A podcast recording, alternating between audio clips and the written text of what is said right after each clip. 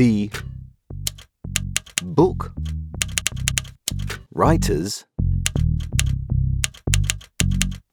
Resource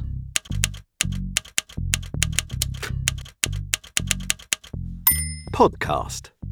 The Book Writers Resource Podcast. Hello and welcome to episode two of the Book Writers Resource with me, Ian Pringle. For this episode, uh, Mandy Ward, David Hambling and I all met up in the Listening Shelf recording van. While we were setting up, Mandy put on the table in front of us a small blue knitted elephant. So, of course, I asked Mandy to explain what that was for. Okay, so I've been um, volunteering uh, recently through the lockdowns, et cetera, for uh, Hope Hospice, and they asked me if I'd like to run a creative writing group. Uh, so I've been running that for probably a couple of months now, and uh, one of the ladies in the group, I think she was in her seventies, so well, I've got nothing to say. My life's really boring. And uh, I said, well, hang on a minute. I said, if you zipped one hundred years into the future, wouldn't your grandchildren like to know about your life? And it really sparked her off. And one of the first exercises we did was, I said, well, we all know about the elephant in the room, don't we? But I, what I want to know is how the elephant got in the room and how it escapes. I said, you've got five minutes to come up with a story. And they all wrote really, really cool stories about how the elephant escaped the room. Yeah, so that's why the elephant's here, and and also thinking about the elephant in the room. One of the one of the big things, um, a lot of um, when people ask me about writing a book, the elephant in the room really is, well, how much is it going to cost? And a lot of the time, um, authors come to me and ask about um, writing a book, and I said, well, you need to think about your budget really, because you you do need to spend a bit of money. Right. Okay. So this elephant today, um, and I love that story about the how how you know. So that's a, that's a little thing for you if you're thinking about writing a story. Think about how the elephant escapes from a room. That's a really nice start. Um, but we'll come to starting stories on another episode. But for today, this elephant has got a um, a, a pound sign on it, and this yes. is about money. Okay. So I'm if I'm writing a book, I'm a bit confused by that, because for me, I can't see how. Apart from, obviously, you're gonna have to spend a lot of time. But apart from that, I mean, I'm sitting on my computer. Uh, I've got Word already, so I don't have to pay for that. And I'm typing away, and it's a computer, so I don't even have to pay for any ink. Um, and eventually I'll write something and I can turn it into an ebook and go through a process and get it on Amazon. I, I, there isn't, for me, I can't imagine that the cost implications for that. So tell me a bit, what, what, what am I missing here? Well, the first thing that strikes me when you, you say that is, yes, absolutely, you can write a book, and the time it would take you, you know, the opportunity costs of the time, you know, it could take you a couple of years. I know of people where it, it, it has taken them a couple of years. And the second thing that strikes me is the first thing that you look at when you buy a book, you, say you're in wherever it is, you're in Waterstones or wherever, the first thing that strikes you is the front cover.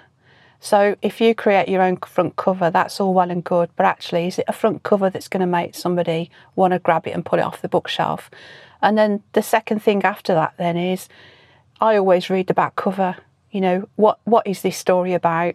So putting your back cover blurb on is really important. So I would suggest that you need a little bit of, spend a little bit of money getting some advice about making that right, because otherwise, yes, you can D I Y and spend a couple of years, however long, creating your own book. But if you get the back cover wrong, if you get the front cover wrong, it's just going to sit on the bookshelf and gather dust. And that's a shame, because it's your book, baby.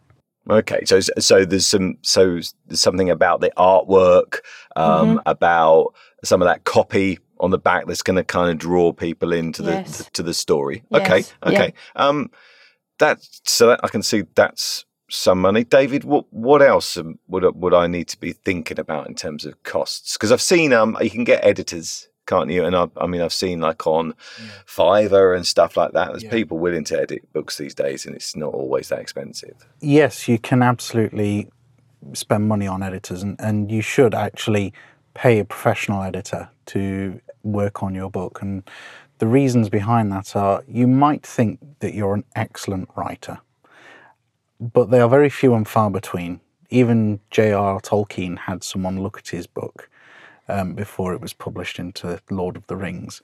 Um, and if you don't have that, there will be mistakes in your book, always. guaranteed there will be mistakes in your book. And you need that third party to come in, have a look, and help with that writing process. Now, there are various different parts of the editing process. You, you've got your copy editing, developmental editing, line editing, et cetera, et cetera, et cetera. They shouldn't be confused with proofreading. That comes right at the very end of the process. But the editing process will help develop your story into something mediocre. I'm not saying that people's stories would be mediocre when they write them, but it would take something mediocre and turn it into something absolutely stellar. Something really worthwhile reading that people are going to enjoy. And you need to pay the right person to do that. And you mentioned Fiverr, finding an editor on Fiverr. One of my experiences is I've I've been on Fiverr and, and tried to get work, and when I first started out, and one of the problems that you find is it's a race to the bottom. Who can do the work the cheapest? And unfortunately, the person who does the work the cheapest is not the person that you want to have edit your book, because they just want the work. They might not be very good at English, they just think that they are. Whereas someone like myself, who is quite firm on the pricing, or I was when I was on Fiverr, didn't get that much work because I wouldn't compromise on that, because I knew the value of the work and I knew the level of work that would have to go in to turn someone's work into a beautiful piece. Okay, so how do I know then? So if, you know, what what am I looking for? And and and I guess as an author, when you've written some work and you send it off to somebody to edit, what should I be expecting back from them? So my advice would be, if you are engaging with an editor or someone who can edit your book, send them a single chapter, maybe two if your book's not very large. And ideally, you don't want to just get something back that's correcting your grammar and punctuation. That's obviously part of the editorial process. But you don't want just that. What you actually want are clear notes on how the story can be developed, if any restructuring of the story needs to be done. I've worked on a book where I literally restructured the entirety of the thing, and because those were so extensive, I had to put it all in a new document so that I could place them all in the right sort of order before sending it back to the author. So you need to find an editor that's capable of looking at your story and saying, actually, there are these little plot holes here that don't work. There's an extraneous character here that serves no purpose. There's also little elements like, to simplify, continuity errors. You've got a character walk into a room wearing a pink shirt, yet when they leave, they're wearing a yellow shirt. But there is nowhere in between them entering and leaving where they've changed their shirt to a different colour. And that can cause confusion for a reader. It can be quite discordant. And that sort of thing puts people off reading the book. And that's what you need to know when engaging an editor. Are they going to just fix the grammar and punctuation? If that's the case, don't bother. If they're going to look at your story and give you good information on how your story can be improved, that's what you need to be paying for. Right, yeah, because I guess I could sort of send it through Grammarly um, if exactly. if what I wanted was just punctuation and things. So actually, I'm looking to... And it sounds a little bit scary, actually, that somebody's sort of come back with all of these notes and all of this kind of restructuring and things like that. And I guess some people who might be feeling a bit sensitive about their work could get put off by that. But actually, that's what I'm looking for. I want somebody that's going to yes. be involved. You need to imagine it like raising a child. Obviously, you want to protect your child as much as possible so that it can be the person that you want them to be when they grow up, that you can be proud of. But we send our children to school. We hand them off to other people that develop them in their lives so that they can become that person that you imagine them being. And it's the same thing with a book. You hand it off to other people that will develop that book in such a way that you can be really proud of it. Okay, great. Thank you very much. And so, um, I mean, that's, so that's a big part of it is, is this, we've talked about cost implications in terms of artwork, um, some of that copy on the back, and then that, you know, a, a big deal in terms of employing a professional editor um, that's going to help you sharpen up that work as you go along. Where else might I be looking to think of the costs as they come along on this journey? Um, the other areas, if if uh, there's a book we worked on recently, um, you can look at a guy called Mark Evans. He's written a book called Conversations with Impact, and it's a subject matter book, and it's he's a really good writer. Um, so what he decided to do, because he st- he tells stories to help um, people with challenges in life. He's a therapist, um, and he had some really good illustrations that demonstrate what he puts in the book. So you need to think about um, what those illustrations are going to look like, whether you want them in black and white or whether you want them in colour. You need to think about pricing, because illustrators are, can be, there can be a range of prices with illustrations. You can you can pay anything from, I don't know, I've worked with a, lo- a local guy who lives local to me, who's retired, who's a pub sign writer. He's done some fantastic artwork for like fifteen quid a pop. And you can go right up to a few hundred if you're working with somebody that, say, for example, has worked in gaming. Um, and the other side of things you need to think about is the I P there. So because it's their artwork, you need to work out who's going to own that I P and how... Um, How the, that the intellectual is, property, for anybody that didn't know yes, that acronym. Yes, yeah. yeah. Um, the other thing you need to think about is the proofreading. And as David said earlier, proofreading and editing get, get confused quite um, quite often. And the proofread comes right at the very end. And whoever we work with, we always say, we want you to get somebody externally to us to proofread that book. And the reason for that is we all get word blind. We all have words that we say or write down that aren't necessarily correct. And because we've been look, you've been looking at that book for so long, it's your book, baby, you can't see the wood for the trees. Mm. So another proofreader will pick up on all those little nuances you haven't. And again, a proofreader, you know, it depends on who you use, um, but there could be a range of costs with a proofreader as well. But we always recommend that you do that no matter what, because there's nothing worse than having a really good book on Amazon that somebody enjoys reading. And I'm not a word snob at all. If I see errors in a book, I shrug my shoulders and carry on reading if I enjoy the story. But a lot of people at that point will stop reading because of the grammar- grammatical issues. And I know of authors who've got, you know, really great reviews on Amazon, and there's the little word, but there's some grammatical errors. And for the sake of an edit, you know, going back and do a doing a professional edit, and picking up on what David said, you know, the Chartered Institute of Editors, that's the place to go, or you can look for recommended recommended editors. So yeah, um, other costs, illustrations, typesetting, typesetting again, that's, that's important. A very important part of the book. Describe to me what is typesetting. Typesetting is the laying out of the interior pages. So when you open a book and you look inside and you can see the text blocks that are in, on every page, that's the typesetting process. Now, many people will think that that's just putting words on a page, sure, but there is actually quite a, an intricate theory behind how you typeset a book, and there are sort of num- word counts per line, which are ideal for the human eye to read. There's elements such as white space, how big should the the, um, the margins be, how big should the bottom Of, of the page be, you know, things like where should the number, page numbers go, does it have running headers, anything like that. How wide should the line spacing be, which is called leading.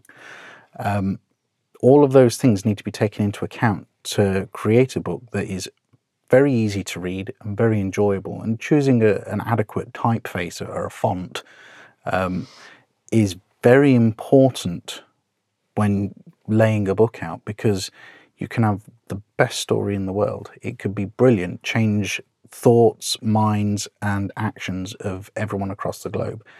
But if they can't read it, they're not going to buy it. Right. And that's what the typesetting process does. The typesetting process is the thing that will allow your audience to engage with your book and enjoy it. Cool. Okay. Um, so, and that, that applies to an ebook as well as a, as a, as a, as a physical book? To a degree, yes. And and the reason why I say that is because most ebooks are what they call reflowable. So when you have on your screen, you'll notice that the words go right to the edge of the screen. Mm-hmm. Now, you do need a typesetter to create your ebook. Um, there are some programs online that you can use, but many of them end up being quite glitchy.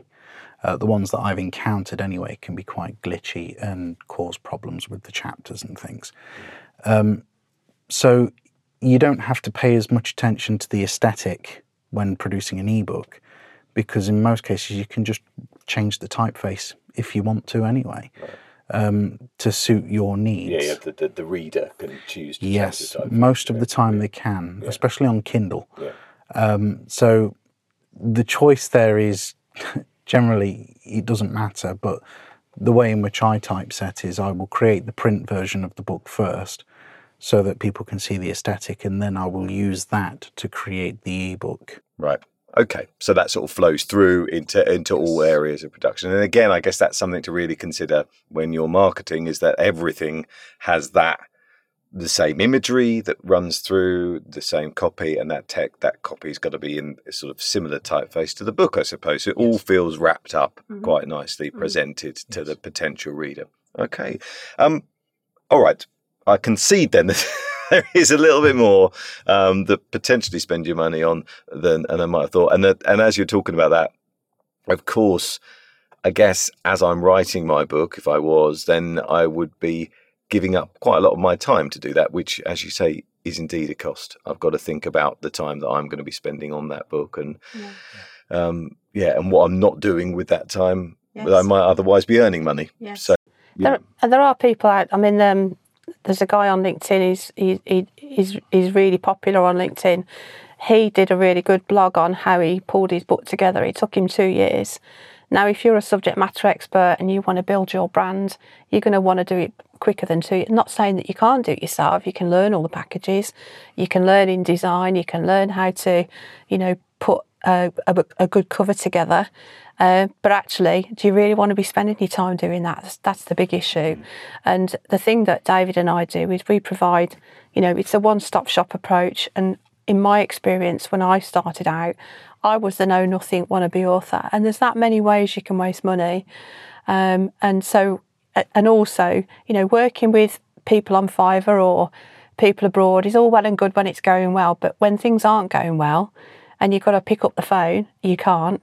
And I really like the idea of being able to get in my car and go, pandemic willing, go and talk to somebody, go and face-to-face talk about, because it's a really important aspect of what you're doing. Do you really want to lay that off to somebody that is doing it for the money rather than, you know, doing it because they want to put you at the centre of the process and make sure, because it's, it's, it's good for us when a, a book goes really well. Mm. You know, and it, it's good for the author as well. You know, it's it's all about making sure that they enjoy the journey without all the hiccups. It's about it's about a relationship, actually, isn't it? As well, yeah, I think by, yeah. the, by the sounds of it, you know, yeah. and and that you can, when you've got a relationship with someone, you can back and forth. You yeah. can you could they can get to understand more what you what you want. Whereas actually, yeah, if it is somebody that's in America that's doing yeah. the design of your front cover on Fiverr, then maybe you're not going to yeah. be able to back and forth quite so much. You might have to accept or compromise in areas that you might not want to. Yeah, and it's all about the customer service element, isn't it, really? Yeah. You, it's a journey that you want to be able to enjoy that's going to be seamless. And let's face it, you're in it to write to write a book. You're the writer, you want to be writing, you don't really want to have to worry about anything else going. You want you want to you want to find people that y- you can trust to do a good job for you and build that relationship. Brilliant. Okay, well, thank you very much. That brings us to the end of episode two. Um, so it's goodbye from me and it's goodbye from David and Mandy. Goodbye. Goodbye.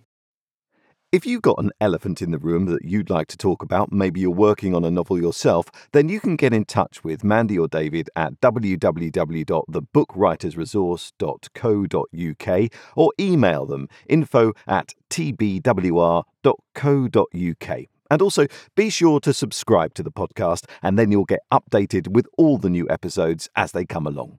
Thanks again for listening. Goodbye. The Book Writers Resource